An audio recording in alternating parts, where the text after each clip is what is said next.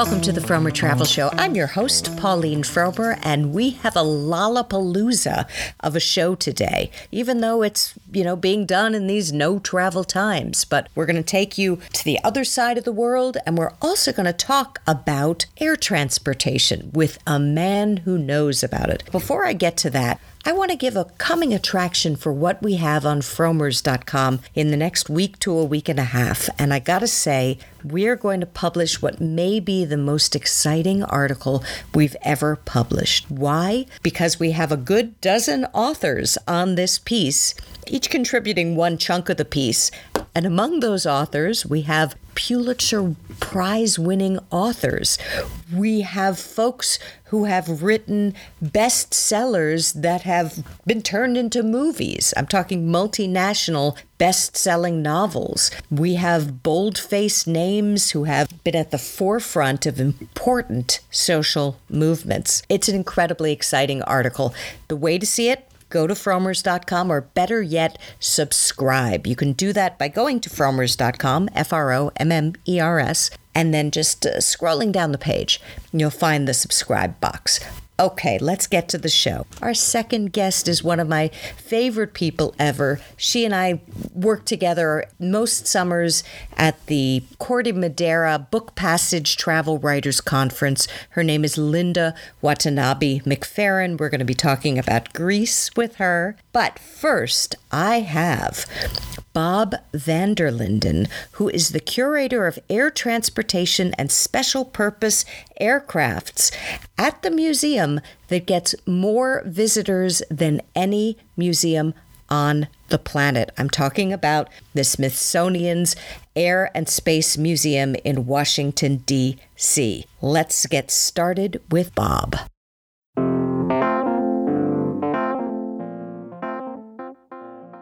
Hey, Bob, thank you for appearing on the Frommer Travel Show. You're quite welcome. Happy to be here. So uh, for those listening in, here's how this interview is going to go. We're going to talk a little bit about what's going on at the Smithsonian right now. And then I'm going to ask some burning questions that actually Frommer's readers prepared for Bob. I went onto social media. I went onto Twitter. You can follow us at, at Frommers. Asked what people wanted to know, and I got a bunch of great questions for them. But let's start first with the Smithsonian. Right now, the yeah. museum is closed uh, for a variety of reasons, actually. Obviously, COVID nineteen has closed everything for health reasons, but the downtown museum has been closed for about a year or so. Our uh, Hazy Museum out at Dulles Airport has been open, which is great. Uh, but the downtown museum has been closed because we are completely rebuilding it from the inside out. It was a forty-year-old building, and as we used to j- joke, it was built on time and under budget, which meant the ceiling leaked, and a lot of the mechanicals didn't work as well as they could have. But, you know, it came in on time and under budget, and, you know, you get what you pay for.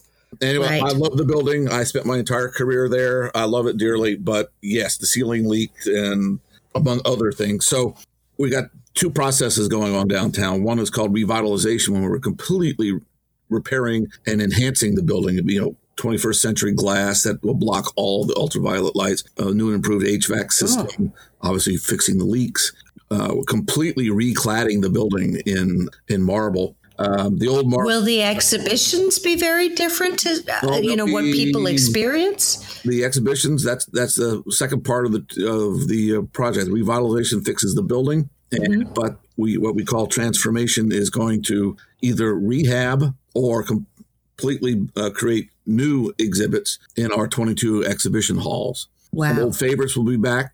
You know, uh, Milestones will be there. Uh, America by Air will be there. That's my gallery. Uh, Wright Brothers will be there, all of which will be reinterpreted.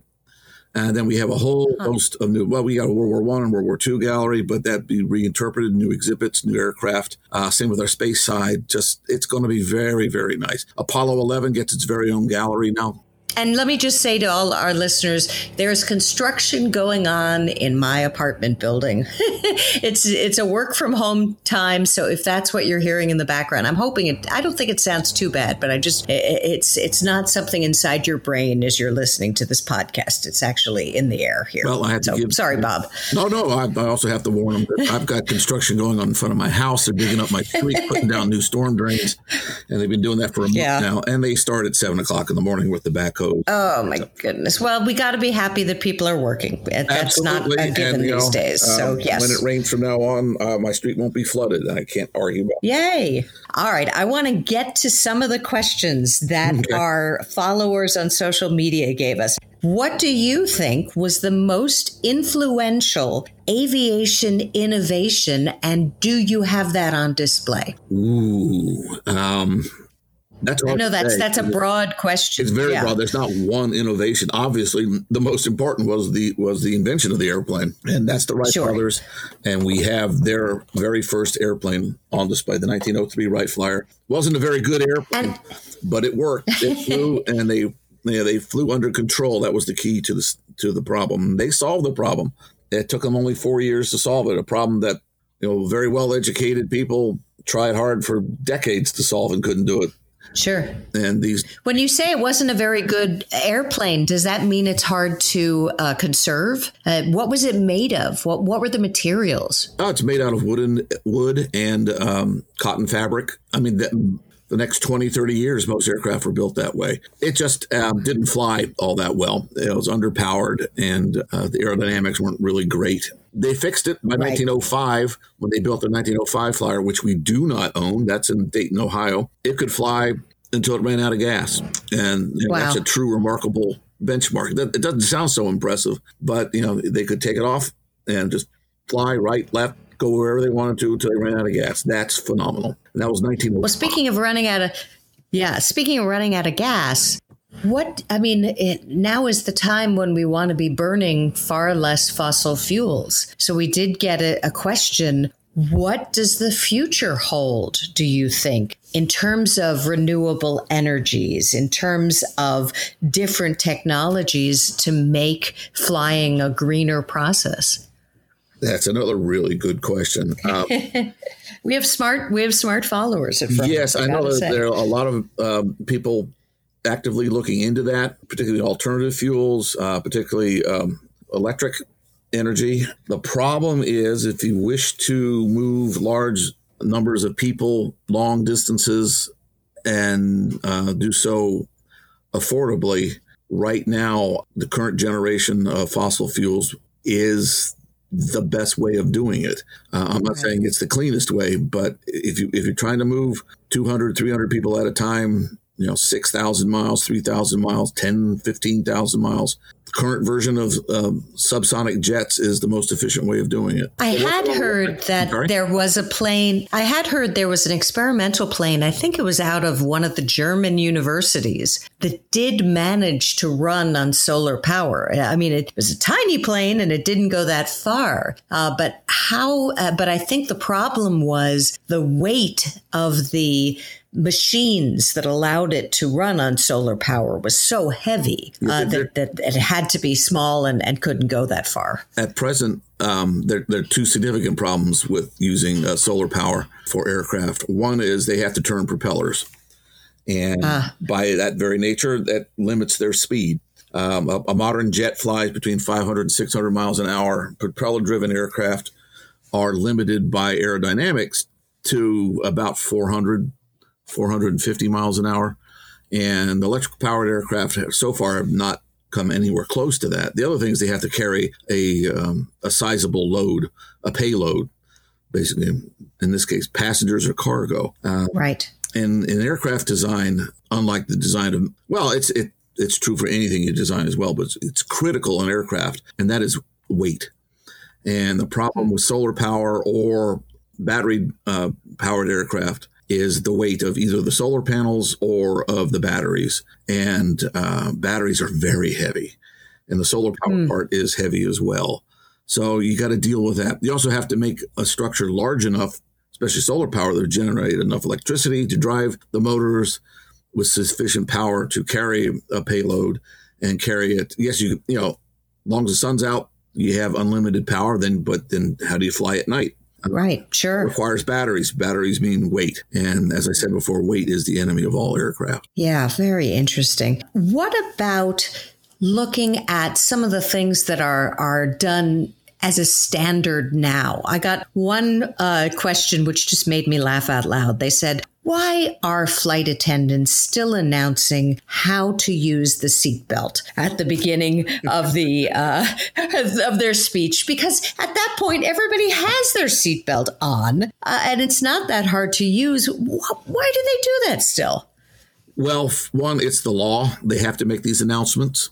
And I'm sure that on every flight, there are people who still don't know how to do it or don't care to do it. And it's uh, um, it's a legal requirement. And it's also um, a, just a, a smart thing to do to remind people to do it. And those who are, aren't paying attention, and as you look around the cabin, most people are not paying attention, which, by the way, drives flight attendants crazy because huh. their purpose to be in that cabin is to keep you safe. And if you're not paying attention, you're not you're not helping them in the least. And they're doing it for you. But it's uh, well, no but here. Um, it, it, some people just they don't know how.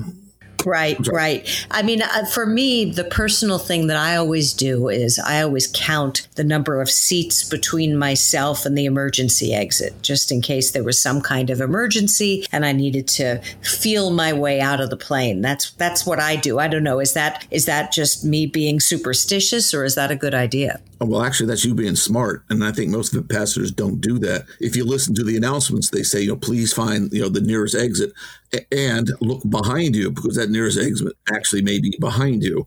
And yeah, in the case, what you're doing, uh, counting the number of rows, if the lights go out, it's at night, the airplane goes down. Uh, it's, it's, you know, there's, there's smoke in the cabin. You can't see anything. You'll be able to count how many rows till you get to this. That's very smart. I hate oh, well, to say most passengers aren't paying attention, and they should. A- absolutely. All right.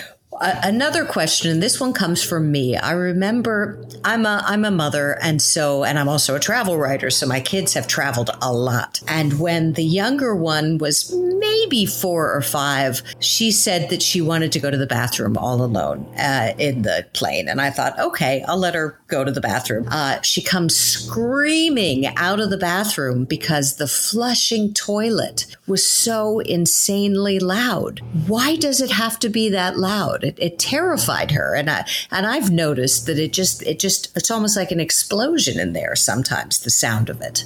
Uh, what you're hearing is, is, is vacuum. It's suction. Uh, it's a, yes, it's a toilet, but it's not one like you have at home. It, it, it's got a bowl, but the bowl is not full of water. I mean, last thing you want on an airplane is, you know, water sitting there sloshing around and spilling out. So um, the bowl's there and all that. Uh, once you do your business, you hit the, you, you flush it. A valve opens, a flap opens, and it is literally sucked by vacuum out from the bowl of the toilet into a storage tank. Is the storage tank very far away? Is that why it has to be such a great force to pull pull everything out? Well, it has to have, it, it has to be strong enough to remove the waste. And, you know, where the tank is, there usually, you know, restrooms in the front of the airplane, in the back of the airplane, sometimes in the middle of the airplane. So it has to be, you know, uh, strong enough to uh, pull it from wherever the airplane, wherever the toilet is on the airplane. Right. Well, staying in the toilet, not that we want to do that for this whole conversation, but you, the reason I found out about you was you had a, a column or where you were asked a question in the recent Smithsonian magazine about why there are still ashtrays in some planes in the toilet area when that's been illegal to, to smoke on board a plane for so long. Well, just because it's illegal doesn't mean people don't try to do it. Now, they can't get away with it inside the cabin because the flight attendant's eyes are watching. So some people think they're very clever. They'll go in, go to the bathroom and light up a cigarette. Well, that sends off alarms and they get found almost immediately, but they don't seem to think that's going to happen. But once you do that, you got to put the cigarette out somewhere. So that's why that's there. So they it, so it's still who, there. Yeah. For the people breaking the rules, they're there. Well, you can't well, put right. it out anywhere because, you know, you're in an airplane and uh, the last sure. thing you want is an open flame in the airplane. Right. That's true. All right. Well, we got one also from a movie buff, apparently. Uh, they asked you to weigh in on Which movie has the best or most accurate representation of somebody being a pilot? Oh, gosh. Well, this is an older movie, and I say this because of my professional interest, but Jimmy Stewart's uh, Spirit of Saint Louis uh, really conveys very, very well what it was like for Charles Lindbergh to fly across the Atlantic in nineteen twenty-seven. The problem is most aviation movies aren't very good. I hate to say it. What do they get wrong? What do they tend oh, to screw up? Oh, you name it. You know, they get the, you know, it's usually the story's preposterous or just, you know, it's not the airplane problem. It's uh, getting the accuracy problem. There's, well, I won't call out a movie by name. There's one that's that's dreadful. Actually, there are multiple ones. Oh, call it out. Call it out. You can't get in trouble. Yeah, well, the original Midway was terrible in that they kept mixing. Well, they were looking for different footage. And um, this is supposed to be June nineteen forty-two. And they had aircraft from the nineteen sixties and nineteen fifties uh, mm. all mixed in. They had, it's a Navy story, but they had uh, Air Force aircraft in there. They had wow. jets in there at a time when there were no jets. Uh, and not to mention a lame storyline. Uh, the most recent Pearl Harbor is just such a preposterous story. Got great computer graphics, but that's about the end of it. Wow. And they, the filmmakers never ask ask you and other experts at the Smithsonian to weigh in and help them be accurate, or that doesn't happen, I guess. Uh, we haven't had a request in a long time.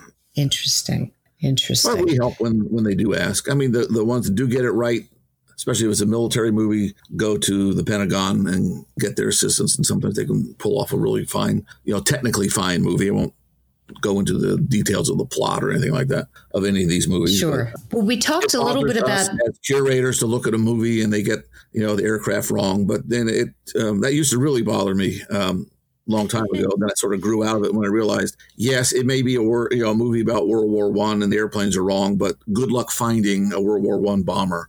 And that sort of thing. So if you do a, a decent enough job trying to represent it, then I'm fine with that. Yeah, yeah. Period piece.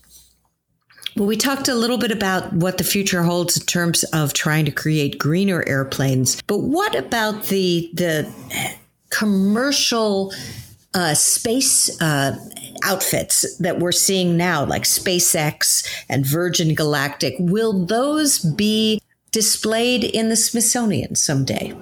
Uh, well, um, we have Spaceship One in our Milestones Gallery already. Uh, that was the aircraft. See, I'm an air, aviation curator, so I know it's spacecraft. Right, right. um, right. That won the X Prize for uh, being able to go up to space and come back down and go back up again within two weeks. It's a harbinger of the Virgin uh, Galactic program done by uh, Scale Composites.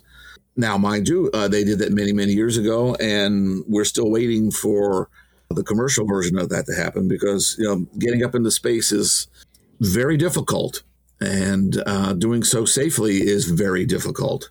So there's a lot of technical problems that uh, need to be overcome. I mean, NASA did it forty, fifty, sixty years ago and it's still, sure. and still doing it, but, you know, it's still very, very risky. So, yeah.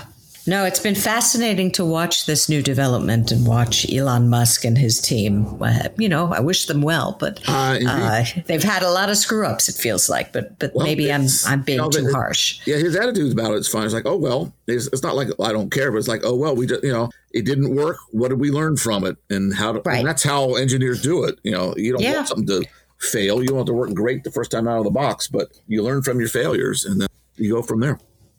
Earlier, you were saying a lot of rockets blew up in the late fifties, early sixties before our space program got on got on track. Yeah. And that's one of the reasons flying is so safe today, that we have learned from the mistakes we made in the past. Each aircraft, with the exception of the Boeing, uh, what was it, the seven, uh, the, the Max. seven thirty-seven Max? Uh, seven thirty-seven Max, which well, had some major been problems. Approved. And yeah. Uh, uh, because of all the rigorous inspection now and uh, the redesign and all that, that's probably going to be the safest airplane in the skies because no one can afford to have that have another problem again. Right, right. Well, they spent a year getting it back to, to where it should have been when it was first launched. But um, longer, but uh, and it's still not. Yeah, but I think of course, it, the industry's not back either. Right. So it's hard to know. So You talked earlier about the fact that one of the galleries is your baby. Tell us what's in that gallery and what is the one thing you think too many visitors miss when they when they visit that that's really, really cool and interesting to see? Oh, cool. Well, we have, you know, the we've got the the, the big icons, as I mentioned, the, the Wright, Wright Brothers nineteen oh three Flyer. Sure. We have the Wrights. Um, Well, we actually have the world's first military airplane, the Wrights uh, uh, military flyer from nineteen oh eight, nineteen oh nine. Um, we also have a nineteen eleven Wright aircraft. And there are four Wright aircraft left. We have three of them. That's that's pretty special. Wow. We have Lindbergh, yeah. Spirit of Saint Louis. They're all the real thing. There are a lot of you know replicas of the Wright aircraft and the Spirit of Saint Louis all over the country, but we have the real thing, and that's that's what's really cool. Oh, we have so many airplanes. Uh, we have a spectacular World War Two collection. We were very fortunate that after World War Two, uh, General of the Air Force, Army Air Force's Henry Hap Arnold put aside some ninety-seven aircraft mm. for us, both American and um, aircraft that the Air Force had captured. So we have wow. we have you know wonderful U S collection, but on top of that, we have hands down the best collection of German and Japanese World War Two aircraft in the world. It's an incredible collection. Thank you so much, Bob, for appearing on the Frommer Travel Show. Well, you're quite welcome. Thank you for having me.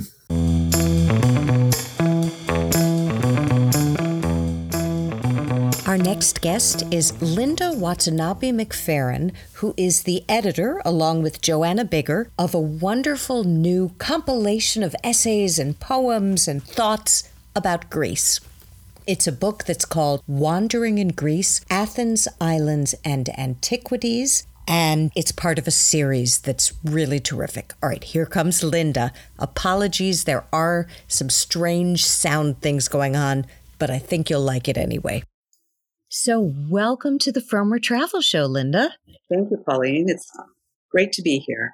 Well, I have to say, uh, your book, uh, which for anybody, well, actually, you know, I'm so used to on radio saying for anybody tuning in late, but on a podcast, people just listen. So I don't have to say that. But your book, Wandering in Greece, seems like the perfect book for this moment because it's both very philosophical, it's about how to live your best life, and it's about travel, something that we can't do right now. I, I can't imagine a better time for this to come out. Well, thank you. I actually can't think of a better time for any travel book than now, since we're all sort of trapped in our homes for one reason or another. You can't do one of the things that many of us love to do, which is go from place to place. I do think it's the perfect book for the times, though, because it does have a lot of stories in it. A lot of the stories in it are really lessons for today.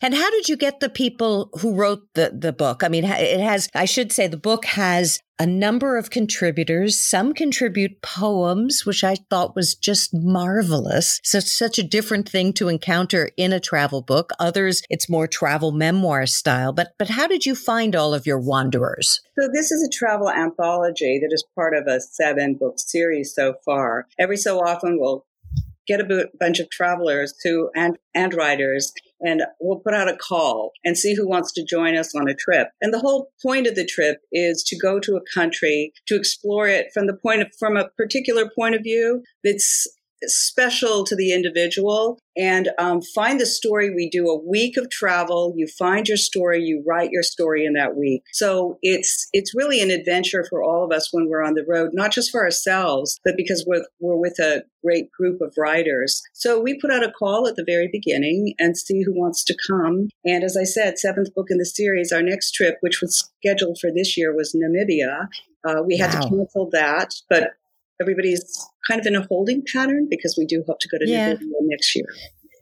Oh, how great. I never would have guessed that because, I mean, the quality of the writing is is wonderful. It's really quite high. And you start, of course, with the brilliant Phil Cousineau, who writes at the, or he quotes, and I'm going to mess, you know, I've never known how to pronounce Percy Bysshe Shelley. Is that how yeah, you pronounce the poet's Bysshe. name? Percy Bysshe oh, Shelley. Bysshe. So he quotes Percy Bysshe Shelley in saying, "We are all Greeks. Our laws, our literature, our religion, our arts have their root in Greece. And you feel that when you're reading the book, because in many ways, it's a philosophical journey. How does that play out, do you feel, of all these stories? What is the one that you think where this kind of ethos plays out most fully? So I would say that Greece, the Percy Bysshe Shelley quote, although it does make one feel like one's lisping, is um, is uh, perfect because it. When you look at the stories, one of the things that did come to mind as soon as we looked at the anthology, and certainly as soon as Phil looked at it after it was all put together, was that um, there are so many aspects of Greece, Greek culture that are part of our culture today. We do find that in most of the countries that we visit, but this one in particular, and sure. I could name a number of them. I mean, the Greeks have affected us in terms of language, our alphabet, our literature, especially there in the literature, because travel literature basically for me begins with the Iliad and the Odyssey. So later the Aeneid. I mean, they were the beginners of that kind of travel literature. In the science, I, I was just surprised when we read uh, Tom's story when it first came in, because he, he along with many others, had visited the uh, Museum of Ancient Greek Technology, and we discovered yeah. that the Greeks had robots. Um, there's medicine in it, philosophy, the, the whole golden mean idea, and the Zorba and Epicurean sort of balance between the two.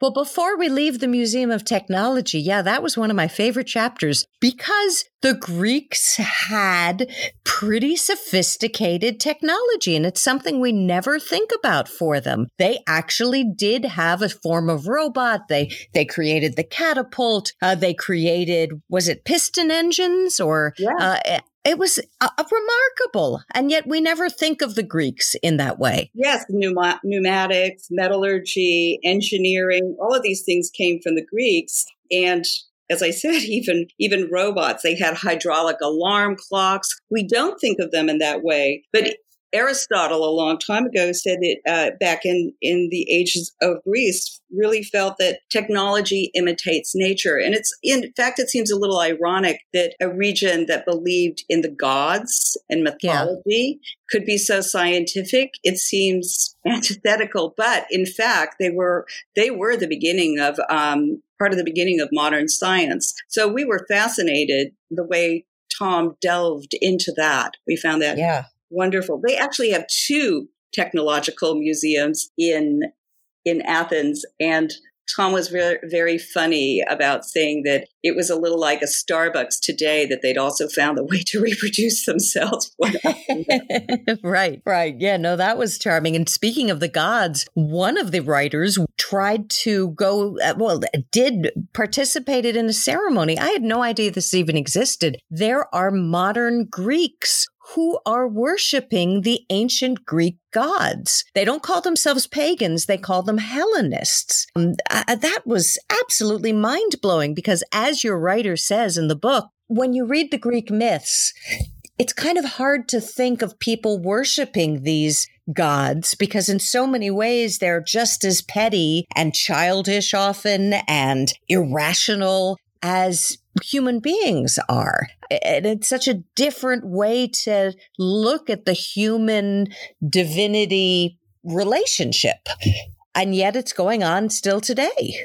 And it's not surprising because they have, the Greeks have a history of being able to balance both sides. And that is part of the balance, that they can be scientific and mystical at the same time. In fact, mystery religions around Dionysus and others have been a really huge part of Greek history. And we need to remember that, and when we say that we are we are all Greeks, the, the whole concept of the gods and what they stand for and the mysteries behind them are the basis of a lot of modern psychology. Jungian mm. psychology has a lot to do with those, those archetypal figures that are first delineated for us in Greek culture and in Greek stories and Ovid and in others. Um, so it's not surprising that we find the, the the juxtaposition of what seem like two opposites in that country. Right. And I think there's a lesson that we can learn from that. And the Greeks were always about the golden mean, that between the two extremes exists a a, a, a calm space or a,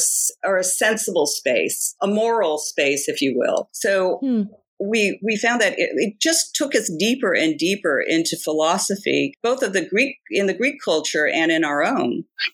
Yeah, yeah, absolutely. And some of the other subjects that your writers explored, I loved the chapter on Ikaria, which is uh, a Greek island that was named for Icarus, who as a young man flew too close to the sun. He was escaping imprisonment and he had these wings created by his father, but held together by wax. And Dad said, don't go too near the sun, but he did.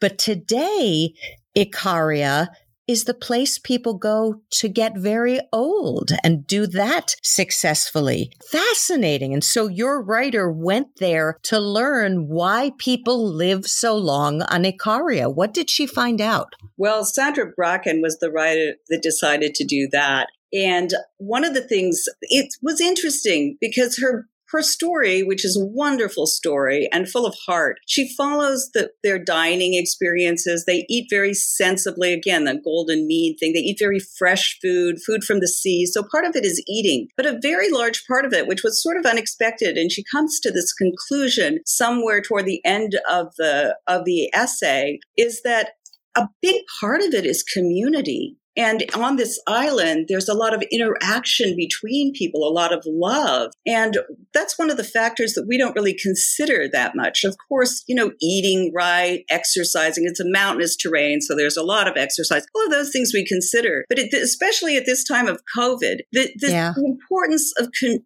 community and interaction and how much that really has to do with a person's mental health and how people that are locked away in um, in centers or separated from their family in some way or another, how what how detrimental that can be. Yeah. And there's a beautiful story in it about a man who was, he he was an immigrant to the United States. I think he, he went there to study, if I'm remembering correctly. And then at the age of sixty, raised a family there, stayed in the United States. At the six, at the age of sixty, he's given a terrible death sentence by a doctor who says, right, you have inoperable cancer, you're going to die soon. And so he goes back to Ikaria because he knows it'll be cheaper to get buried there and he doesn't want to burden his wife. And he lives for another forty years. He dies at the age of one hundred and one. It made me want to move to Ikaria, I got to well, say. You know, it's interesting because I was reading, uh, a, I think it was a post that you had done or a, a report that you had done about the places people most want to live in the world, where they yes. want to relocate. And one of the places was Japan. And people live for a long time in many parts of Japan. And again, just in the same, and in fact, a lot of people in various countries would like to, you know, relocate to Japan. And it's the same thing as, as the feeling that people have, as Sandra had when she went to Ikaria, which is the sense of community and that people help one another. And there's, we, we downplay the importance of others in our lives and uh, of goodwill in our lives. Mm. And I, I think that, I think that that, that story is a window into how helpful that is and how important that is for us. Yeah, absolutely. And there was one about the island of Corfu. And, and in all great ideas, there should be the opposite. And so I loved the fact that in this book, you start with, we are all Greeks, and yet she goes to Corfu and finds it's not very Greek at all. Well, isn't Corfu historically... I mean, it's the island that people always go to to get away. I we were, I was watching that Lawrence Durrell series about Corfu, the Durrells, Durrells in Corfu, and mm. um, it's where all the Europeans go to live. So yes, in some ways, it's not very Greek at all, but they go there because of the Greekness of it. So that's sort of ironic. I right. think um, it's a beautiful island and a great place to sometimes. Travelers can transform a place, and I think this has happened to a degree on Corfu because of its popularity, because it's been written about and sung about for so long. Yeah, I, I, I think you could find that on a number of islands. When we were sure. going through, when we were writing our book, we tried to have the writers spread out. They sort of did that naturally, as they always do when we go to a place. And the book really takes you from Hellas in the north, Macedonia, to Crete. So it was really exciting to see how far flung our stories became. And what we did discover is that a, an island country like Greece, especially, there are so many different identities for each of these islands. But um, the core beliefs are um, are very, very yeah. weak. Well, and also Corfu, she made the point, was also invaded over and over and over. And so uh, the uh, different cultures that ruled it through the centuries also left their mark, which I thought was fascinating. And I loved the fact that she wove in the story of Princess Alice, who, for those of us who watch The Crown, yeah. uh, he he was she was the mother of Prince Philip. And there was one episode, I think in the maybe the second season, devoted to Princess Alice visiting her son, learning more about her. Uh, that's what I liked about this book. You know, so much travel writing, a lot of it's about a sense of place, which it has to be. It's about the place. But your folks really also wove in the stories of different individuals, which gave it a, a really lovely texture, I thought. Well, all our books are really quirky. So what the what the writers do is they propose their stories to us at the beginning as the editors. Um, Joanna and I edit the book together, and we've been a team for a long time and really know how to work well together. So they'll propose their stories to us, and we'll, you know, we'll say, hmm, yeah, that sounds like a good story. How are you going to de- develop it? So it's very much as if you were writing for a magazine and had a magazine assignment and you were proposing something. And then we'll ask them certain things about it. And then when they go off to write their story, it's always exciting to us to see what they come back with. Because they don't just come back with the, you go here, you see this, you see that. They come back with their own really super personal vision of that particular country. And we like to think that the books are simply an introduction and a, and a suggestion to people about how to go to a country and really, really uh, absorb what is important to you and learn more about it when you go there. Well, Linda, it's a delightful book for anybody who wants to get it. Uh, it's called Wandering in Greece, Athens, Islands, and Antiquities. Thank you so much for appearing on the Frommer Travel Show, Linda. It was great talking with you, Pauline. Thank you for having me. And thanks for listening to this week's edition of the Frommer Travel Show. Don't forget, watch Frommers dot com for our big article. Hopefully we'll see you next week. Ciao. The table, lazy afternoons in your sweatpants, watching cable. Well, it feels so far away. All the channels seem the same. Trying to remember all the songs we like to play, 'cause those lazy afternoons don't come so frequently these days.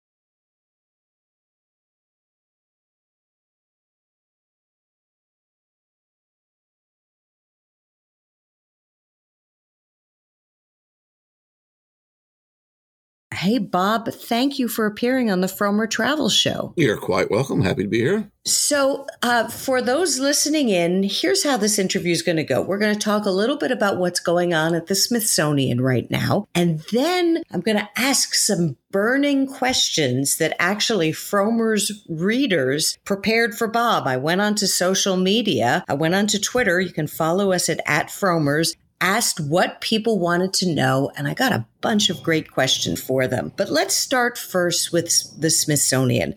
Right now, the yeah. museum's closed uh, for a variety of reasons, actually. Obviously, COVID nineteen has closed everything for health reasons, but the downtown museum has been closed for about a year or so. Our um, Hazy Museum out at Dulles Airport has been open, which is great. Uh, but the downtown museum has been closed because we are completely rebuilding it from the inside out. It was a forty-year-old building, and as we used to j- joke, it was built on time and under budget, which meant the ceiling leaked, and a lot of the mechanicals didn't work as well as they could have. But, you know, it came in on time and under budget, and, you know, you get what you pay for. Anyway, right. I love the building. I spent my entire career there. I love it dearly. But, yes, the ceiling leaked, and among other things. So we got two processes going on downtown. One is called revitalization, when we're completely repairing and enhancing the building, you know, twenty-first century glass that will block all the ultraviolet lights, a new and improved H V A C system, oh. obviously fixing the leaks, uh, completely recladding the building in in marble. Um, the old marble. Will the exhibitions be very different to, well, you know, what people experience? The exhibitions, that's that's the second part of the of the project. Revitalization fixes the building, and, mm-hmm. but we what we call transformation is going to either rehab or com- completely uh, create new exhibits in our twenty-two exhibition halls. Wow. The old favorites will be back. You know, um, Milestones will be there. Uh, America by Air will be there. That's my gallery. Uh, Wright Brothers will be there, all of which will be reinterpreted. And then we have a whole host of new, well, we got a World War One and World War Two gallery, but that'd be reinterpreted, new exhibits, new aircraft. Uh, same with our space side. Just, it's going to be very, very nice. Apollo eleven gets its very own gallery now. And let me just say to all our listeners, there's construction going on in my apartment building. It's it's a work from home time. So if that's what you're hearing in the background, I'm hoping it, I don't think it sounds too bad, but I just, it, it's it's not something inside your brain as you're listening to this podcast. It's actually in the air here. Well, I have so, to give, sorry, Bob. No, no, I, I also have to warn them that I've got construction going on in front of my house. They're digging up my street, putting down new storm drains. And they've been doing that for a month yeah. now. And they start at seven o'clock in the morning with the back. Oh, my goodness. Well, we got to be happy that people are working. That's Absolutely. Not a given and, these know, days. So, um, yes. When it rains from now on, uh, my street won't be flooded. And I can't argue about it. Yay. All right. I want to get to some of the questions that okay. our followers on social media gave us. What do you think was the most influential aviation innovation? And do you have that on display? Ooh. Um... That's I know that's, that's a broad question. It's very yeah. broad. There's not one innovation. Obviously, the most important was the was the invention of the airplane, and that's the Wright sure. Brothers.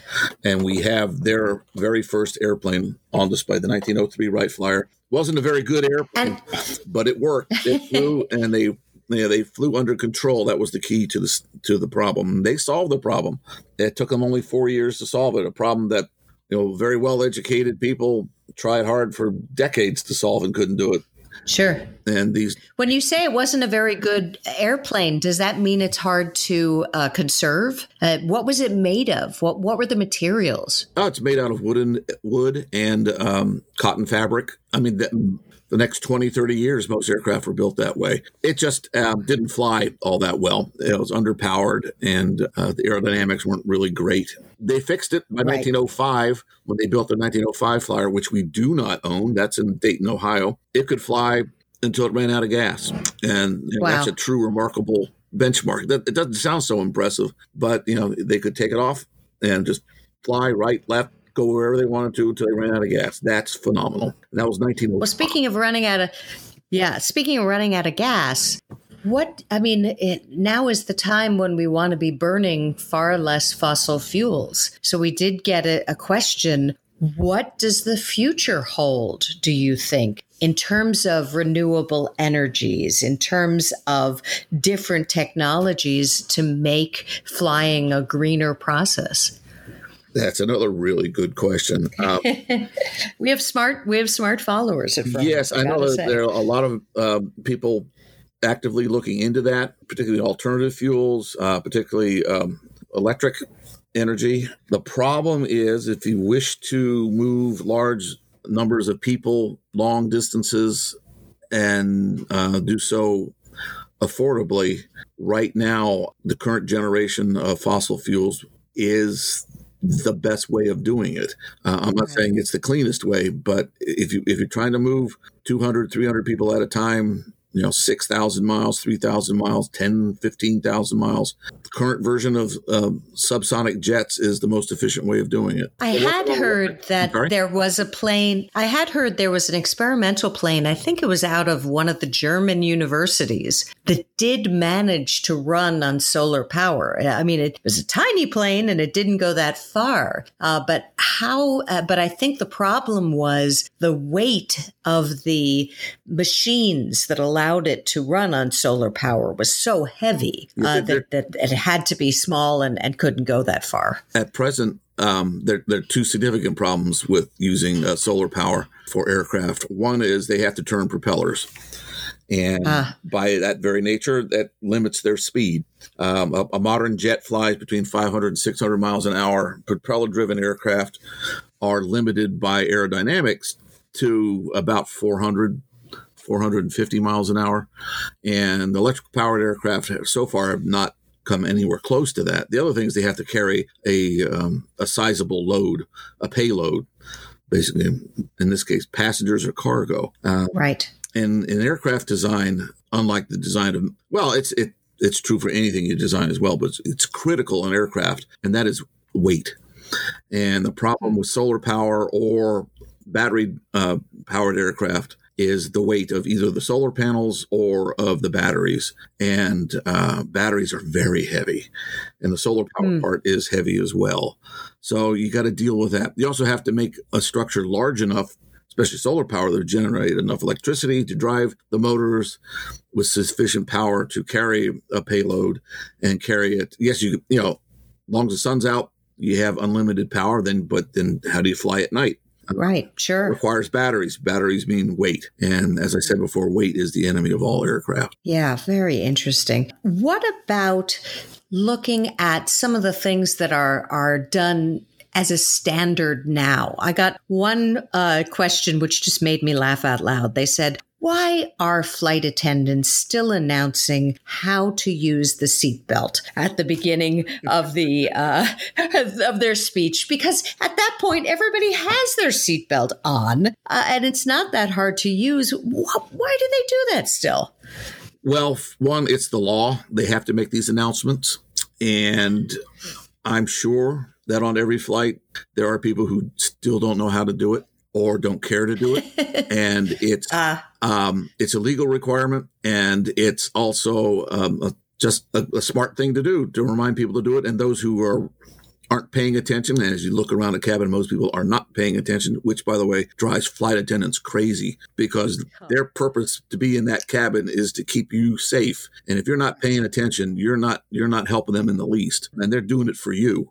But it's uh, well, no but here. Um, it, it, Some people just, they don't know how.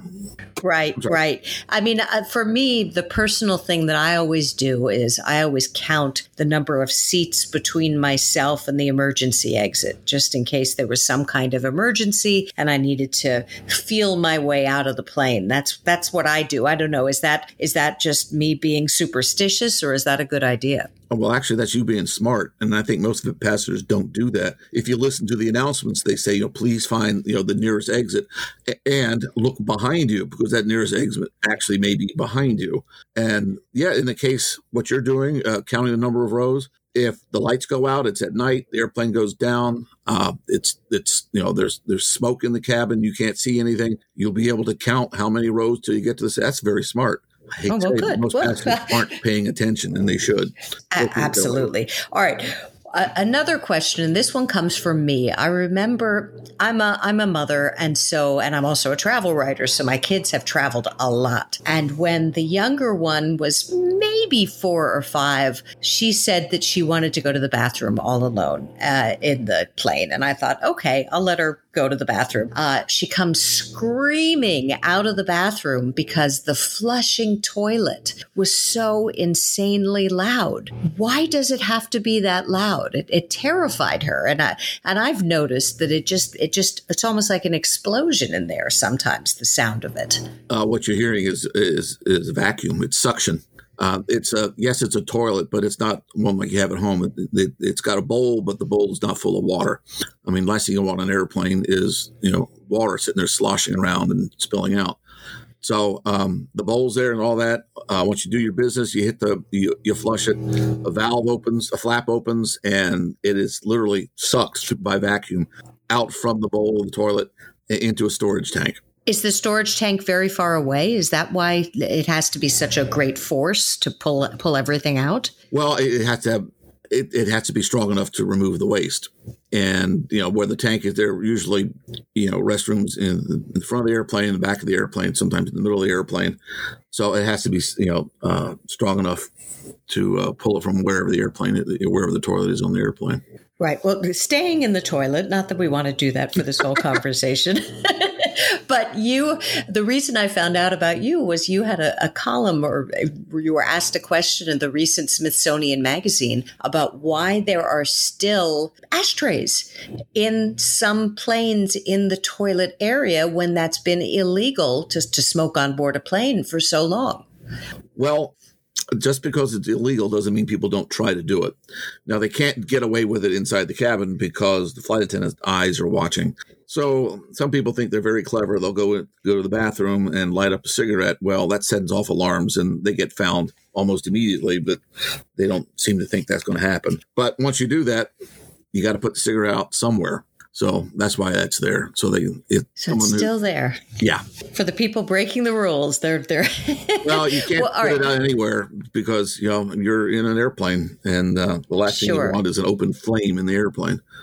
Right. That's true. All right. Well, we got one also from a movie buff. Apparently, uh, they asked you to weigh in on which movie has the best or most accurate representation of somebody being a pilot. Oh, gosh. Well, this is an older movie, and I say this because of my professional interest, but Jimmy Stewart's uh, Spirit of Saint Louis uh, really conveys very, very well what it was like for Charles Lindbergh to fly across the Atlantic in nineteen twenty-seven. The problem is most aviation movies aren't very good. I hate to say it. What do they get wrong? What do they tend oh, to screw up? Oh, you name it. You know, they get the, you know, it's usually the story's preposterous or just You know, it's not the airplane problem. It's uh, getting the accuracy problem. There's, well, I won't call out a movie by name. There's one that's that's dreadful. Actually, there are multiple ones. Oh, call it out. Call it out. You can't get in trouble. Yeah, well, the original Midway was terrible in that they kept mixing. Well, they were looking for different footage. And um, this is supposed to be June nineteen forty-two. And they had aircraft from the nineteen sixties, the nineteen fifties. Uh, mm. All mixed in. They had, it's a Navy story, but they had uh, Air Force aircraft in there. They had wow. jets in there at a time when there were no jets, uh, and not to mention a lame storyline. Uh, the most recent Pearl Harbor is just such a preposterous story. Got great computer graphics, but that's about the end of it.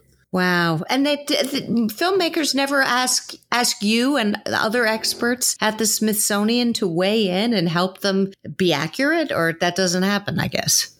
Uh, we haven't had a request in a long time. Interesting. Interesting. Well, we help when, when they do ask. I mean, the, the ones that do get it right, especially if it's a military movie, go to the Pentagon and get their assistance. And sometimes they can pull off a really fine, you know, technically fine movie. I won't go into the details of the plot or anything like that of any of these movies. Sure. But well, we talked a little bit about as curators to look at a movie and they get, you know, the aircraft wrong. But then it um, that used to really bother me um, a long time ago. Then I sort of grew out of it when I realized, yes, it may be a wor- you know, a movie about World War One and the airplanes are wrong, but good luck finding a World War One bomber and that sort of thing. So if you do a, a decent enough job trying to represent it, then I'm fine with that. Yeah. Yeah. Period piece. Well, we talked a little bit about what the future holds in terms of trying to create greener airplanes, but what about the the commercial uh, space uh, outfits that we're seeing now, like SpaceX and Virgin Galactic? Will those be displayed in the Smithsonian someday? Uh, well, um, we have Spaceship One in our Milestones Gallery already. Uh, that was the aircraft. See, I'm an air... aviation curator, so I know it's spacecraft. Right, right. um, right. That won the X Prize for uh, being able to go up to space and come back down and go back up again within two weeks. It's a harbinger of the Virgin uh, Galactic program done by uh, Scale Composites. Now, mind you, uh, they did that many, many years ago, and we're still waiting for the commercial version of that to happen because, you know, getting up into space is very difficult.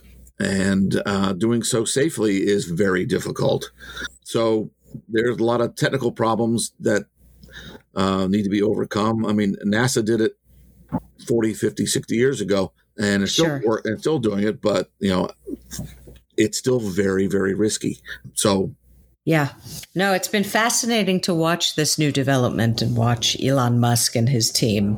You know, I wish them well, but uh, uh, they've had a lot of screw ups, it feels like. But but well, maybe I'm I'm being you know, too it, harsh. Yeah, his attitude about it's fine. It's like, oh, well, it's, it's not like I don't care, but it's like, oh, well, we just, you know, it didn't work. What did we learn from it? And how do, right. and that's how engineers do it. You know, you don't yeah. want something to fail. You want it to work great the first time out of the box, but you learn from your failures and then you go from there. Earlier, you were saying a lot of rockets blew up in the late fifties, early sixties before our space program got on got on track. Yeah. And that's one of the reasons flying is so safe today, that we have learned from the mistakes we made in the past. Each aircraft, with the exception of the Boeing, uh, what was it, the seven, uh, the, the Max. seven thirty-seven Max. Uh, seven thirty-seven Max, which well, had some major been approved. And yeah. uh, uh, because of all the rigorous inspection now, and uh, the redesign and all that, that's probably going to be the safest airplane in the skies because no one can afford to have that have another problem again. Right, right. Well, they spent a year getting it back to, to where it should have been at, when it was first launched. But um, longer, but uh, and it's still not. Yeah, but I think of course it, the industry's not back either. Right, so it's hard to know. So. You talked earlier about the fact that one of the galleries is your baby. Tell us what's in that gallery and what is the one thing you think too many visitors miss when they when they visit that that's really, really cool and interesting to see? Oh, cool. Well, we have, you know, the we've got the the, the big icons, as I mentioned, the, the Wright, Wright Brothers nineteen oh three Flyer. Sure. We have the Wrights. Um, Well, we actually have the world's first military airplane, the Wright's uh, uh, military flyer from nineteen oh eight, nineteen oh nine. Um, we also have a nineteen eleven Wright aircraft. And there are four Wright aircraft left. We have three of them. That's that's pretty wow. special. We have Lindbergh, yeah. Spirit of Saint Louis. They're all the real thing. There are a lot of you know replicas of the Wright aircraft and the Spirit of Saint Louis all over the country, but we have the real thing, and that's that's what's really cool. Oh, we have so many airplanes. Uh, we have a spectacular World War Two collection. We were very fortunate that after World War Two, uh, General of the Air Force, Army Air Force's Henry Hap Arnold put aside some ninety-seven aircraft mm. for us, both American and um, aircraft that the Air Force had captured. So we have wow. we have you know wonderful U S collection, but on top of that, we have hands down the best collection of German and Japanese World War Two aircraft in the world. It's an incredible collection. Thank you so much, Bob, for appearing on the Frommer Travel Show. Well, you're quite welcome. Thank you for having me.